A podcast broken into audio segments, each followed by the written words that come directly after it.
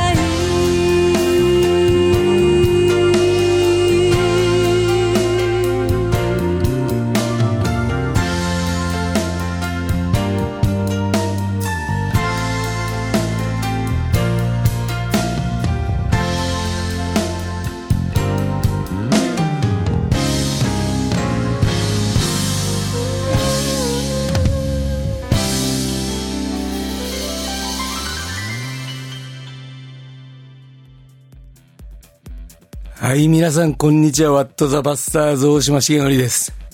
すごくない？やばいね。め素晴らしい曲あ、この曲、この曲は、なんて曲「あなたの瞳」うん。っていう曲ですねはい、えー、皆さん、えー、このスタジオに現れてくれた、あー堀ローレン香織、えー拍手。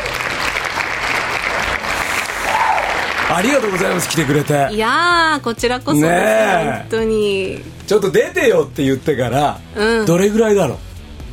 あのーあれですよね。大学でお会いした時、あれ東京キリスト教大学でね。去年の11月。そっか。うん、ユナイティッドっていう集まりやって。4ヶ月？そうそうそうそうそう。そこでローレンが賛美をのリードもしてくれて、はい。そして特別な賛美もしてくれて、はい。でその歌聞いてあこの人本当になんか目の前にイエス様見えてんだなと思う思ったのよ。あで今だって思ったよ。うんなんか歌いながらさ、足がダンダンってなっていくの すいません。いやいやいやいやマジで。あなんかねここにイエス様いてくれて、そのあなたって呼んでるあなたが近いね、ーうーんローレンの歌は。ということでですね今日はえーワーシップリーダーとしてまたシンガーソングライターとして活躍している堀井ローレンさんに来ていただきましたローレンありがとうございます。ありがとうございます。めちゃくちゃ楽しみにしてたので。いやー本当にね。やっと来れたってやっと。実はね そう。スケジュール何回か何点かしてね。そうですね。うん。で、それでローレン来るから、ローレン一緒に迎えようって言って、タンタンと、待ち構えていたら、なんかローレン今日来れなくなったから、タンタン二人で撮るかっつって、って言って、言ってたぐらい、この人が来てくれるのを待ってたんですけども、えー、2013年より日本を拠点にトップライナー、はい。作詞作曲コーラスディレクションなどなどとして活動を開始し国内外のクリエイターとの積極的コラボレーションにより多くのアーティストへの楽曲提供する TWICE とかね AAA メイジェイジャニーズ WEST、INI アニソンも「ラブライブスーパースター」とか。すげえね。いやー神様は面白いですね。ねえ。本当に。まさかこんなことすると思ってなかったんで。でトップライナーってはい。知ってますみたいに平久がこの収録前に俺をいじってきたんだけど。はい。知らないんだけど、まあトップライナーって何？トップライナーっていうのは、まあ、トップラインっていうのは、こう歌、まあ、曲の中のうん。歌うメロディーの部分をトップラインって言うんですよねなので「アメイジング・グレース」だったら、うん。ちょっと私楽器わかんないので、まあ、こうコードがあって。コードがあって、でラララララララララっていうその歌のメロディーがトップラインって言うんですよ、驚くからがトップライン。あの踊ろうくは歌詞が入ってるので、その歌詞がないメロディーの部分だけがあなるほトッどプラインってことなんですよね。えー、歌詞がないうん。メロディーを作る人がはいでも歌詞が入ってくるであろそうですね。後々作詞家さんがそこに歌詞をつけるんですけど、うん。大体の場合は。うでそのメロディーを作る人なんだ。それもやらせていただいてます。でしかも作詞もやってる。作詞そうですね。最近は作詞の方が増えてきましそうなんだよね、ん。なんかさ今言ったような人たちにさ、なんか見たらさ、ローレンの名前が作詞で結構参加してるもんね。たそうですか。ああそうもともとはこう曲をそれこそトップラインって言われるこのメロディーの部分を作ったりとか、うん。あとコーラス、うん。それにハモリを重ねていくっていうのがすごい好きだったんですけど、こう最近はこう歌詞がすごくあの気に入っていただけて、うん。いろいろと、うん、書かせてもらってますね。もうさ俺本当に音楽の才能もセンスもないから分かんないんだけどい。やマジでマジで。本当に中先生に全部ミュートにされたぐらいだから お前のコーラスは全部消す。ただお前の顔だけはいいとか言われて、えー、そう本当だよ。でもそうやってさメロディーがさ、うん。浮かんでくるの？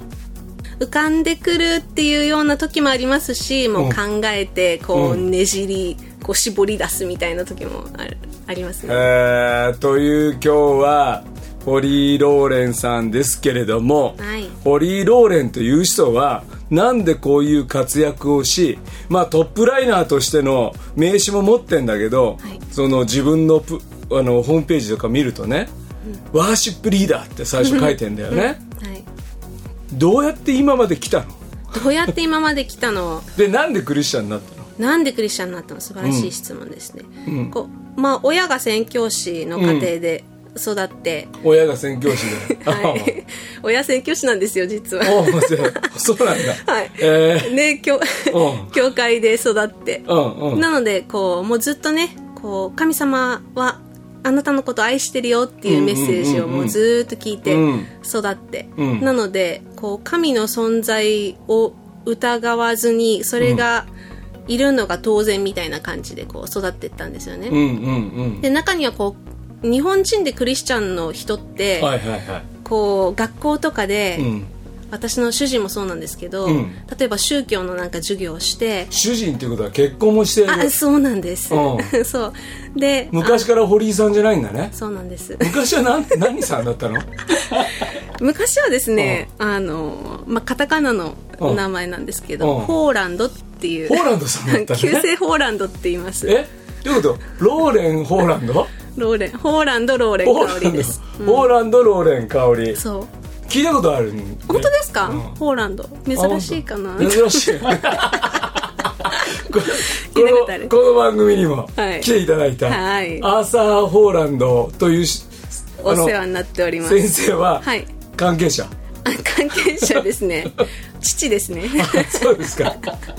今言ってたはい。宣教師の子供っていうのは、うんあのアーサー先生のはい。娘で生まれ育ってきた、そうですね。えー。なのでこう、うん。さっき言おうとしてたのが、ん。こう例えば学校の宗教の授業とかがあってこの中でじゃあ仏教の人手挙げてとか、キリスト教の人手挙げてみたいなうん風なことをすると、ん。自分はクリスチャンだけど手挙げたくないって思ったみたいな話をそう主人がしてて、うん。他にもこう学校の友達に自分がクリスチャンだって言いづらかったみたいな風な話聞くんですけど、うん。私の場合はもう見た目からして、うこうブレンドできてないから、こう人と違うのがある意味、こう当たり前であってそれを受け入れざるを得ないっていう、ね、状況だったからクリスチャンであるっていうこともうん。こう恥ずかしいっていうふうには思ったことがなくって、うんそう。なのでそうね。神様いるのも当たり前。で自分がクリスチャンっていうのも抵抗なく、うん。みたいな感じでこう育っていったんですけど、えー、小学校の頃はね。そうなんだ、ん。そうなんだ、で中学になっうん。て、でもねなんかいつクリスチャンになったのって言われるとすごい困るんだけどずっとさ生まれも育ちもと日本？そうです。大学4年間だけアメリカに行って、それ以外も日本の。どのあたりでうろうろしてたの？ああでもあの和光市市。埼玉県和光市とか板橋区成増とかそこらあの辺辺りでうん。小学校も中学校も行き、あと中学校からインターに行き始めたので、東久留米の方にあるあのミッション系のインターの何公立の小学校も行ってた？そうです。うちは、ううんち父も母もそうなんですけど小学校6年間日本の学校に行って、うん。そこからインターに行って英語を学ぶみたいなことをしてるんですよね。で私もそうだったんですじゃあ本当に小学校のおこの人クリここで神様信じてる人いるって聞かれたら、余裕で「はーい」とか言って。そうそうそう踏み絵とかどうすんの？お前踏むの？みたいあな言われて。まあいじられるよね。そうそうそうそうそう。いや別になんか本物じゃないしみたいな。そう小学生なりにそう話すみたいな、えーじゃあそういう意味ではもう反発はなかった？あのね、うん。まあ父が、ん。みんなの分反発してるから。ごめんごめんごめん。もうちょっと言う。もうちょっと聞かせてどういうこと？だよ 教会云々とかね、うん。いろいろうん。お父さん激しくね、うん。メッセージしてるから、ん。私たちの分まで反発してくれてるから、あ反発っていうのは なんていうの？お前ら形だけでやってんじゃねえぞっていうような そういう怒りや反発は全て父が先に出してくれてる。になってだからもう私は出すものないぐらいの。うん、だからクリスチャンとかうん。教会に対しての反発みたいなのは、うんなかったんですよね。ですごいいいイメージを両親があの見せてくれた。お父さん大好き。お父さん大好きだしお母さん大好きだし、うん。で父はねこう教会の垣根を越えたいろいろミニストリーしてるんだけれども、うちの母はもう宣教師の両親に育てられているわけですよ、うんうんうん。なんでもう教会で働くっていうのをこうみっちりやってきた幼少期っていうか、うんうんうんなのでこう教会にコミットするお母さんと、うん。教会を出てってメッセージするお父さんとっていうのを両方見ながら話を聞きながら、でも2人がやっぱね仲良く話するじゃないですか、うん家帰ってきて、うん今日はこういう人に会ったんだ、でうんこういう問題があってで祈って。で神様こんなことしてくれたんだよ。やばくね？みたいな話をすごい楽しそうにしてるから、もうそれもあったのかな？なんかネガティブなイメージっていうのはそんなになかった。ああそうなんだ、うん。そうなんだ。でそれで中学インター入って。インター入って、うん。でそこがミッション系のインターで、うん。ででもねなんか信仰がいつこう強くなったかなって思うといろんななんていうのかなステップがあってこううん。じわじわじわじわ強くなってったとは思うんですよね、で振り返ってみれば神様のこと全然知らなかったなって思うし、でも16歳の時に一つのこう岐路に差し掛かったような気がするんですけど、うん。私こう中えっとねインターだから678年が中学校なんですよ。うんうんで9101112が高校なんですけど、うん。うん。私9年生の時にその学校を辞めたんですね。そう。あのもう、まあ、勉強ももちろん大変だったんだけれども、こう人間関係友達関係がもう本当苦しくて、うん。もう学校に行くのがもう嫌になっちゃったっていうかそう。で辞めて、でその時にまあアルバイト始めて、うん。で数ヶ月後にまた別の学校に行ったんですけど、うんそれ16歳の頃ねこう 夜遊びしたりとだかから若干ヤンキー？まあ、うん、ギャル？私、うん、いや世代的に。ギャルではないけれどもそう大体まああの若い頃の私を知ってる人は、こう不良少女としてのイメージがあると思います。そう。それね俺聞いたことあんのよ。うん。そう。ローレンいかつかったっていう。そう。だからえ？昔のそう通ってた教会の人に会ったりとかすると、小さい小学校の頃知ってた人とかは「あまあローレンねよく蹴られた」とか、腹パンチされた」とか そういう、まあ、じゃじゃ馬娘とか言われるようなタイプじゃじゃ馬感はさでもさ、小学校ぐらいじゃん。そう。俺もローレン蹴ってるのを見たことあるごめんね。俺蹴られた記憶ないけどローレンが蹴ってるのを見たことあるの、うん。でもそのローレンがさはい。あのじゃじゃ馬からさ、はい。人間関係本当に辛くなったっていうのうんはうん。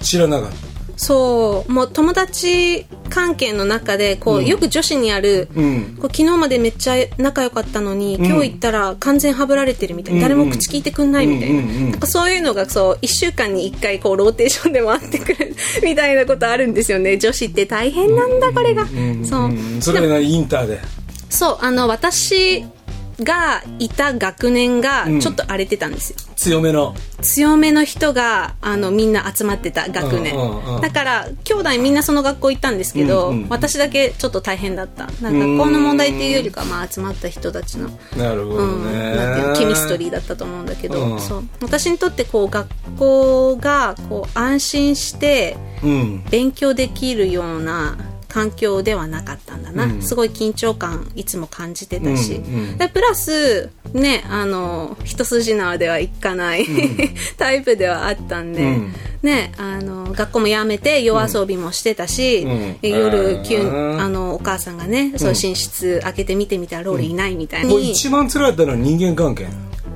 人辛い間関っていうよりは係怒ってたの？いや怒ってたんじゃなくって安心できなかった。不安だったの？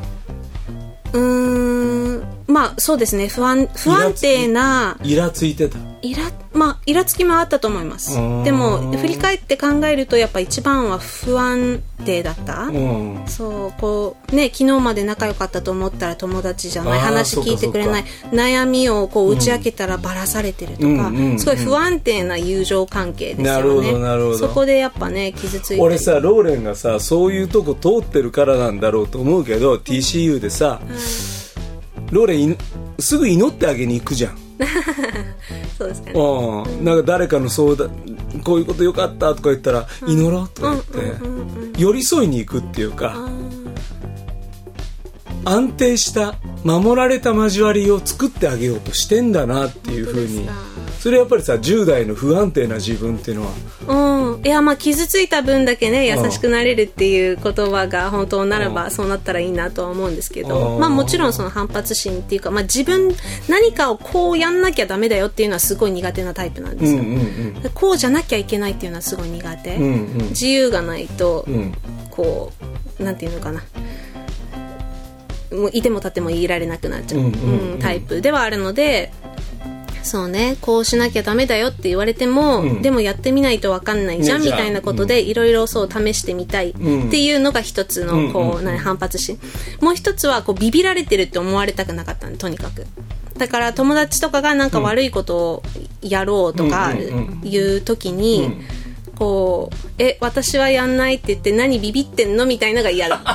タイプ。もう全然ヤンキーだよ ね。ヤンキー業界の「お前ビビってんのかさビビってねえし」っつって「そううるせえしやるし俺も」っつって。いうマインドでジョインしていくわけ。そうですね。うん。とかも興味もあったしね悪いことでもこうでも神様のことも知ってるから、うん。こう理想像もお父さんがお父さんじゃん、乖離してないからね。お父さんがお父さんなんで、うこうそれに対してのなんていうの？うん。変なんだろうな。こうすごい。言葉選んでるけど。え、うん、いや、なんて説明すればいいのかなと思って。父さんを見てるとさ、はい。クリスチャンってさこうあるべきじゃんっていうところの、勝手なところはお父さん生きてないじゃん、そうですね。うん、だから自分がやってるやんちゃや悪いことやあビビってねえしってやることが、信仰と矛盾してるとは思わない環境の父親だったっていうのが、またね、母うん。も、こう、何でもかんでも、まあ、両親ともそうなんですけど、ダメダメって言わないんですよ。だクラブに行く未成年でクラブに行くなんて当然ダメなんだけれども、まあクラブに行くこと自体も、うん。そんなことやっちゃダメよって言わないんですよ、うん。気をつけてってあの言ねそのだんだんね、こうそのインターンの先輩がラッパーの先輩でで彼らがあのクラブでライブをすると、うんうん。でその当時2000年初期って、こうヒップホップのラッパーとシンガーがコラボレーションして歌をやるみたいなめちゃくちゃ流行ってた時だったんですよ。だからこうサビの部分ちょっとなんか歌ってよみたいな感じで曲作ってって言って「あいいよ」みたいな感じでそうやっていたんですけどうん。でそれもちょっとルーツになってるんだけど今の。うそういう時にあ今日何着ていこうかなみたいなことを言うと母が、うん。こう人にどう思われたいか考えて洋服を選べばいいんじゃないのっていうふうに言うんですよね、うん。彼女とにかくいろいろ考えさせるんですよね、うん。子供たちに、うん。こうこれはダメこれしなさいじゃなくて自分たちに考えさせる、うん。その分失敗もするんですけど、うん。まあ、5人の中で一番失敗したのは自分だと思うんだけど、そういろいろ考えるっていうのがこう身についたので、うん。信仰に関しても人生に関しても,、もう一生懸命やりながらもうこれならうまくいくだろうなとか人間関係もこういうふうにしたら円滑になるんじゃないかとか、うん。思いながらうまくいいかないっていうこう壁にすごいぶち当たったのが16歳だと思うんですよ。うん。でその時に、うん、まあこうねあの先日歌った歌のうん。あのバックストーリーでもある話なんですけど、こう16歳でこう道端に座り込んで星眺めながら、ん。いや私がこう人生に求めてるものってきっと、こう神様と親密に近く歩めたとしたら解決するんじゃないかなって思ったんですよね、なんか私の求めてるものの全ては神様にあるんじゃないかなってこう、ふと思ったんですよ、うん。あの神だし。神だし。神だし。そうね、全てを作って私のことも作って、うん。ねあの良い方だし。うん。この神様から学んで神様と一緒に人生を歩んだら多分私が必要なものは全部そこで満たされるんじゃないかなって思ったんですよね、16の時にでも神様のこともっと知りたいし一緒に歩みたいんだけれども、それをどうやってすればいいかはうんわからないうん。と思って、うん。で祈って。で神様あの私が求めているものの全てはきっとああなたにあるんだと思いますと、うんうん。あなたを知りたいしもっと近くに感じたいです、うん。でもどうすればもっと近くに感じられるか分かりませんと。うん。で時として神様が遠くに感じる時は私たちの罪が原因なんだよっていうのを聞いたことがありますと、うん罪許してくださいあなたをもっと知りたいもっと感じたいけれども私はどうやってそれをすればいいのかわからないです、うん。アーメンみたいな祈りをね祈ったんですよ、うん。その16歳の時、うん。でその数日後くらいにこう教会ニューホープ東京に家族が行くことになったから、うんあなたも来なさいよみたいな感じでお母さんが誘ってくれて、でニューホープに行き始めてこう大体ニューホープ東京っていう教会に来る人は、うん。こうみんなねすごいハッピーでもうハグし合ったりとかね、うんコロナの前とかね、うん。であのハッピーな感じでホスピタリティがすごい手厚いから、うん。あのこの教会いいなって思ったっていう人多いんですけど、私はなんかそんなものには興味ないって感じだったんですよ、うんもう人間とかも怖いし人間不信ですみたいな、うんうんうんでも神様はとにかく知りたいと。うん。だからとりあえず行こうって言ってあの行って、その時六本木にあったんですね教会が、うんうんで六本木の街をさ、うん。さあってごめんなさいね。六本木の街うん。をこう日曜日の朝とかに歩いてると、うん。こう道端に若者とかがクラブ帰りの若者とかが座ってるんですよね、でこうそれをなまたいで教会行くみたいな、でまたいでたらああ友達だみたいな、えローレンどこ行くの？いや私教会みたいな感じで、そんな中そうあのメッセージ聞いて、ほん。と少しずつ少しずつだけれども自分が変わってる来てるなっていう風に感じたんですよね、うん。なんかそこで教会入ったら稲妻のように何か光が走ってみたいな話だったら、ねあのなんていうの？派手な証で 言いやすいんだけれども、私はもう本当じわじわじわじわただ神様のこともっと知りたいなと思って教会通って御言葉聞いてる中で少しずつ少しずつうん。こう解けてって気づいたらもうジーザスやべえみたいな 感じになってたっていううん感じですね。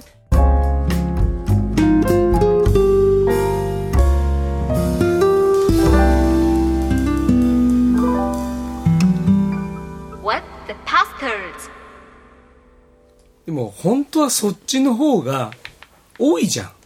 うーんそうかな。人と人との出会いってそうじゃん。うん。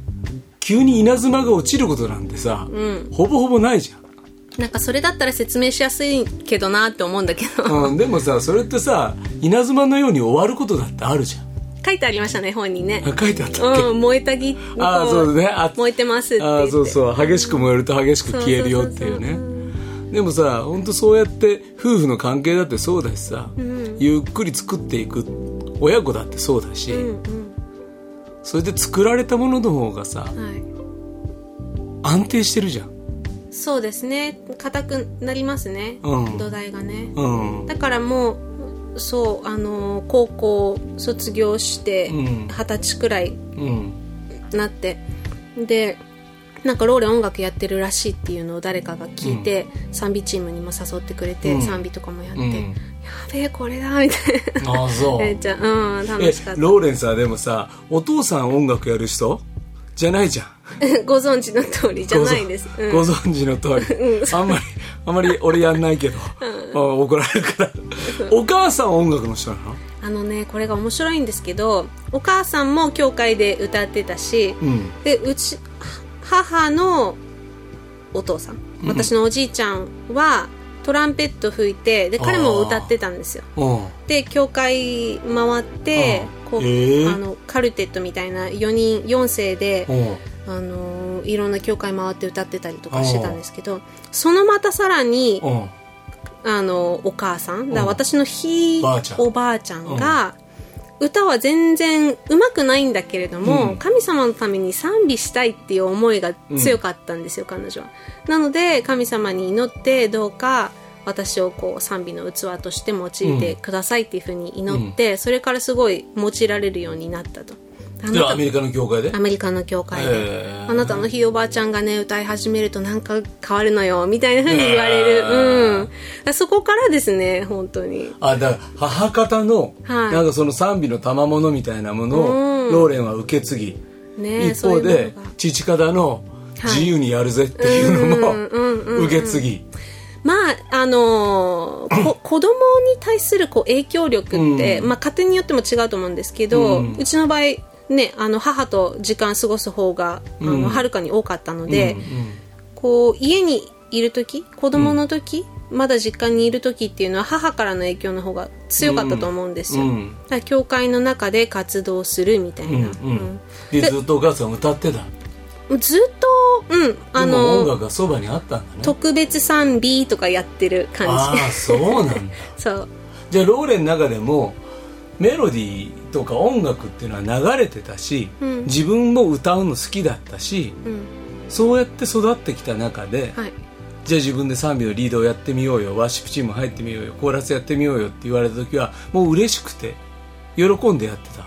あのね あのねとかごめんなさい、あの私あんま人前に出るの好きじゃないんですよ。なのでこうやりたいやりたいっていうタイプではないんですけどあ頼まれるんだったら手伝いますみたいな感じ。でずっとやってきましたね。そうなんだでもその1819高校卒業しました、うん。まあ、池袋のクラブも通ってます。池袋は通ってないかな。わかんない。わかんない。渋谷。もうなん。か、やっぱり和光だからさ、うんそうですね。一番ね、そっちのあたりのなんか闇の深そうなところあもあいや深そうですよね。でも渋谷六本木、うんうん。あの界隈のクラブではいあ明け方まで行き、でもニューホープ東京も行きます。みたいな1819を過ごしつつ。両方やってたかわかんないけどうんそういうまあそのうちそのうち、うんうんうん。でもでそしてどうすんの？そしてもうジーザス最高っていう感じになって、であの大学あの高校卒業できたんですよ、うんハレルヤ。で あの大学に行こうって言って、うんうん。で最初ニューヨークに行ったんですね、うん。大体インター出る子供たちってアメリカの大学行く子が多いので、うん。なんかそれと同じような流れで、私もアメリカ一回住んでみたらいい経験かなうん。みたいな感じでニューヨーク行って。で1年終わって日本に戻ってきて、うん。夏休みに。うん。でその時にあの教会で賛美奉仕をすっごいさせてもらったんですよね、誘ってもらって。でそれやっててあもう本当なんかニューヨークも楽しかったんだけれども、うん。こう乾いたスポンジに水が入るみたいな感じですごい潤ってきたんですよね、うん。心が。うん。ですごい楽しくって。であの夏休み終わってじゃあこれからニューヨーク帰るぞっていう時に教会のこうミュージックディレクターっていうんですか？賛美のあのリーダーのうん。人が来て、あのローレンこれからニューヨークに帰る予定だっていうのを知ってるけれどもぜひ日本にとどまって僕たちと一緒にうん。こう教会での音楽のあのミニストリーやっていかないかってうん。リーダーの一人として、うん。っていうふうにチャレンジを受けたんですよ、うん。すごいこと言うなこの人と思いながら、あの OK ちょっと考えますって言って考えて祈ってで結局自分は人生で何やりたいんだろうっていうのを考える、あのきっかけをもらったんですよね、で考えてみたらやっぱり神様のために生きたいなっていう思いがあって、うん。で日本で生まれ育ってるしこう日本のリバイバルとか考えると、わーって思うし、うん。日本で神様のために働きしたいよな。最終的にやりたいことってそれだよなと思って、うん。じゃあそれもうそこに飛び込んでいきたいなと思ったんですよね、うん。なので、まあ、数日後にそのリーダーの人と会って、うん。あの考えました祈りました決めました。うん。ニューヨークには戻りません。うん。私はハワイに行きますって言ったんです。日本ちゃんかい ハワイに、まあ、私たちのがあの教会ってもともとハワイから来てる、ニューホープがね。うん。うん。でそこに進学校があるから、うんあのね、リーダーシップを取るって言ってもそんな器じゃないしやっぱり訓練されて、うん。うん。それからの方がいいなと思って、もうだからニューホープウェイン・コデーロうん、先生全盛期の頃のハワイ。全盛期、うん、あのちょうどね私が行った時にあのウェイン・コデイロ先生がうん。ニューホープ・オアフのあのパスターで,、うん。でその時一緒にだから賛美リードしたりとかしてました。そうそうそう。俺だからジェリコにさウェイン・コデーロ来たのみおおウェイン・コデーロだっつって 覚えてる。うん。うんすげえいい説教だったのも覚えてる。その彼と。うーん。会って。でそれハワイ3年？うんて言ったっけ？3年です。あの、うん。1年間はあとニューヨークの単位とかトランスファーできるものもあったのでああそうなんだ。3年間で。あもうそこもカレッジになってんの？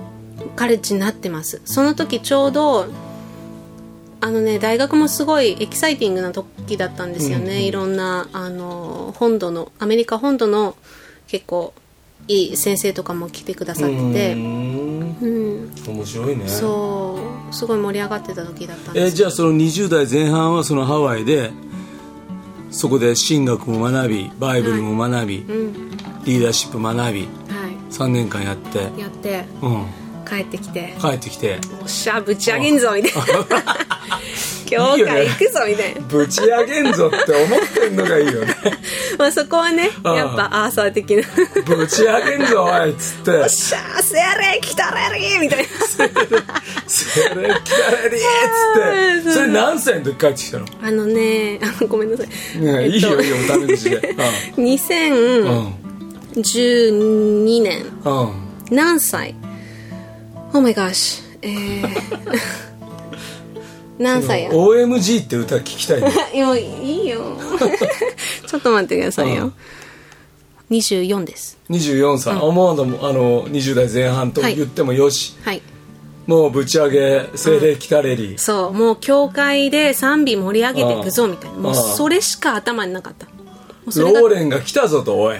そんなことは思っておい日本のお前ら。全然そんなことは思って私はローレンだよっつって帰ってきたローレンが、うん。そして？はいそして、ん。聞いてくれる？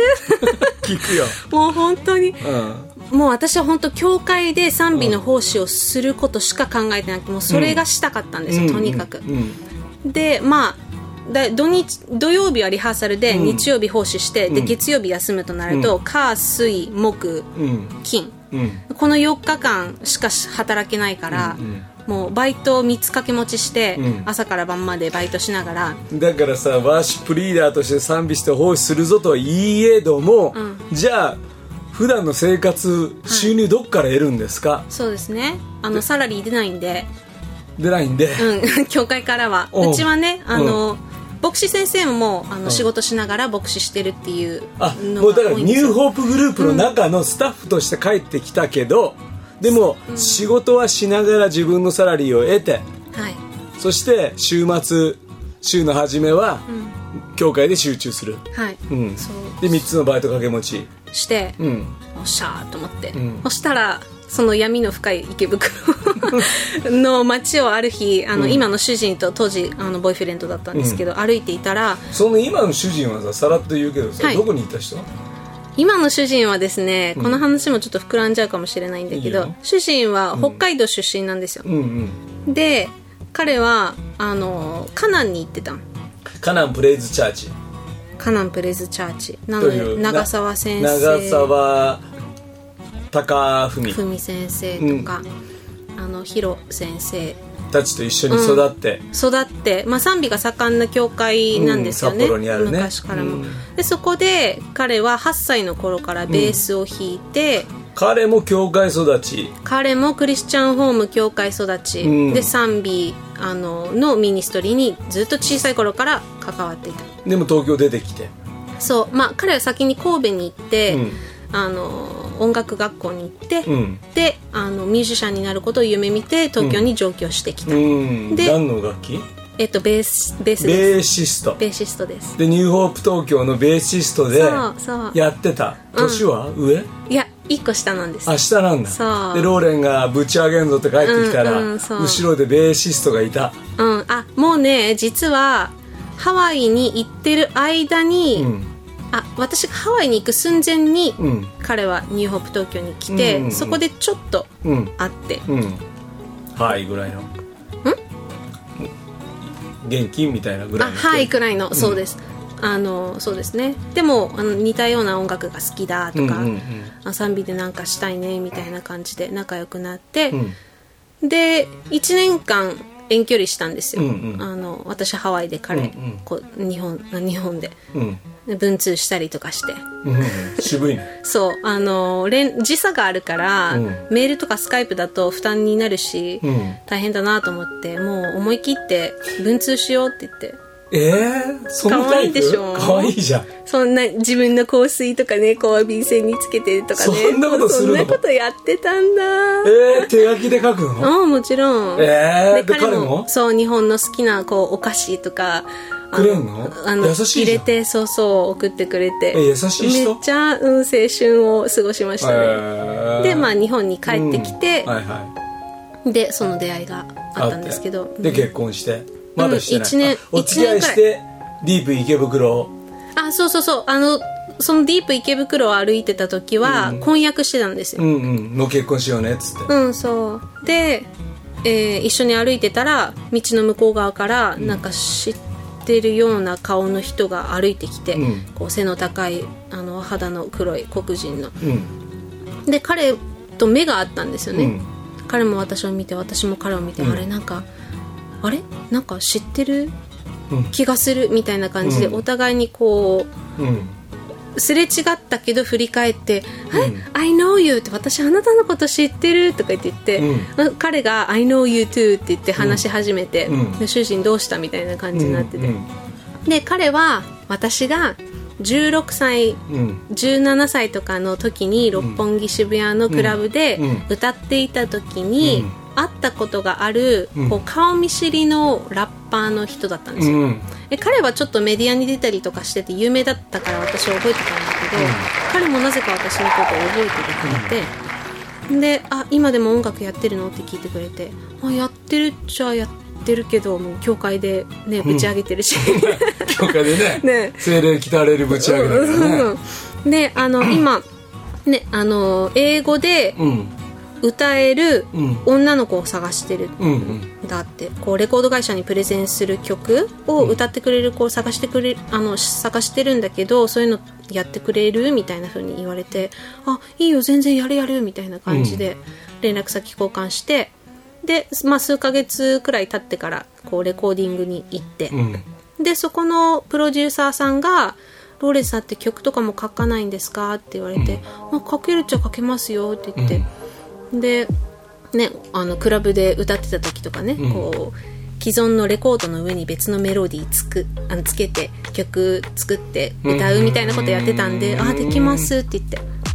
じゃああのちょっと一回曲書いてみませんか？みたいな風に誘ってくださったんですよ、彼はすごいあのもうあのキャリアの長い方なんですけど。で一緒に曲をいくつか書き始めてでそれを彼らがプレゼンしてくださっていて知らず知らず、でそれが最初メイジェさんとか、うん。イーガールズさんとかに決まって、こいつ何者だみたいな感じになってどんどん、もうその時イーガールズってすっごいもう超大人気の絶頂期みたいな時だとこう曲もすごい集まってくるんですよね、世界中から。何百っていう曲の中からレコード会社あは好きなのを選ぶっていうシステムなんですよ。ああだからプレゼンがどんどん曲が集まってくんだよね。そう競争率がすごい高いのに、こう決まったのがすごいなみたいな感じで、で今入ってるこうじ作家事務所の社長さんがうん。会いに来てくださって、ううんちの事務所に入りませんかっていうふうに。どれ？引き抜きが。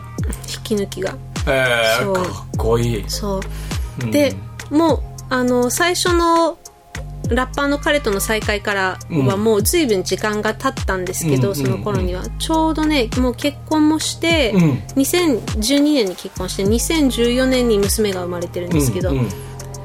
その娘がうわ生まれた数ヶ月後だったんですよその話が来たのが。作家事務所からそのう。うちでうん。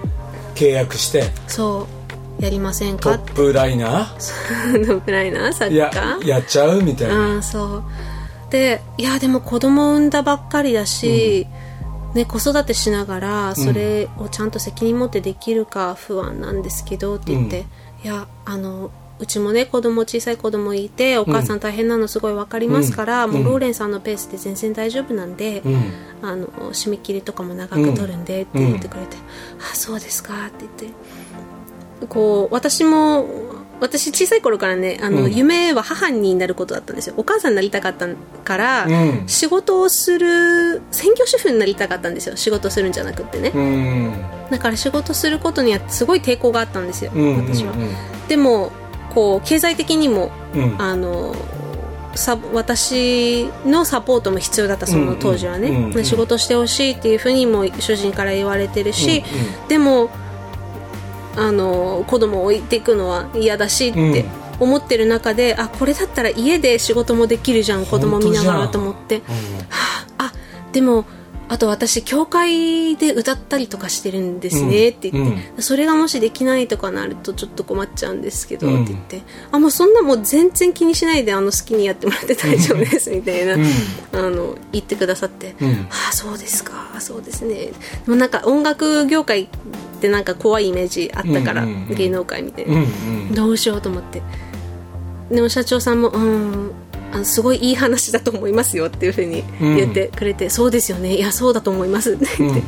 ちょっとあの考えますって言いながら、まあ、考え祈り。そしてそこの事務所と契約して最後には。うん、それがもう9年前ですね。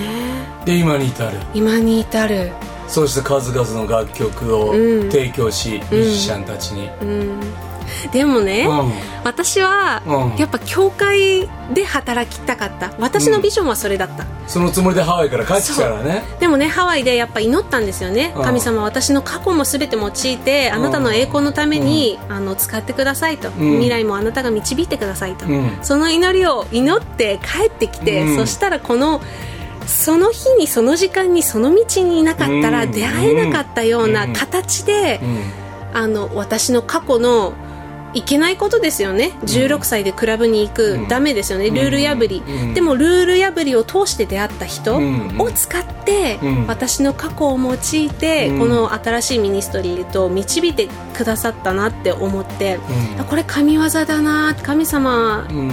だなってすごい思ったんですよねまさかこんな風になるとは、ねえ。うん。そうやって活躍しているローレンのですね次週えー、ローレンの作詞作曲した歌。はい。歌っていただけますか？おやりましょう。ねね。ローレンがですね出しているいくつものお CD もあります。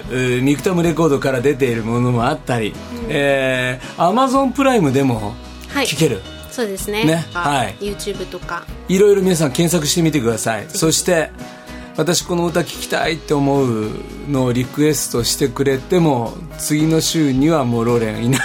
歌ってますけど。もう歌ってます。はい、ローレンの歌を次の回の冒頭歌ってもらってえー皆さん楽しみにしていてください。皆さんからの番組への感想リクエスト待ってます。近況もぜひ教えてください。番組ウェブページの投稿フォーム使うと便利です。メールの場合 wtp.pba-net.com メッセージにはラジオネーム。年齢匿名希望の方はそのように書いてください。では今日の「ワット・ザ・パスターズ」大島重則と堀井ローレンでした。はい次回放送また7のつく日。さよなら。さよなら